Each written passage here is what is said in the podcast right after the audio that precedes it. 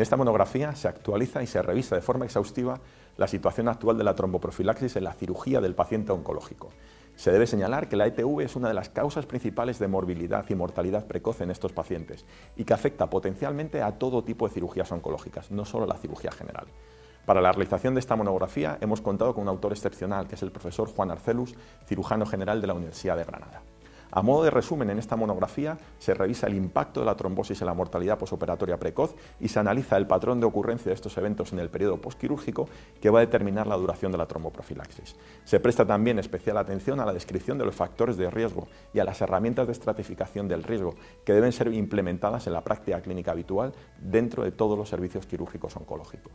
En cuanto a los métodos de prevención, se describen los métodos mecánicos existentes que pueden ser muy útiles y potencialmente empleados en la práctica clínica, siendo en ocasiones la única herramienta preventiva disponible. Respecto a la tromboprofilaxis farmacológica, se actualiza toda la evidencia que tenemos disponible en los diferentes ensayos clínicos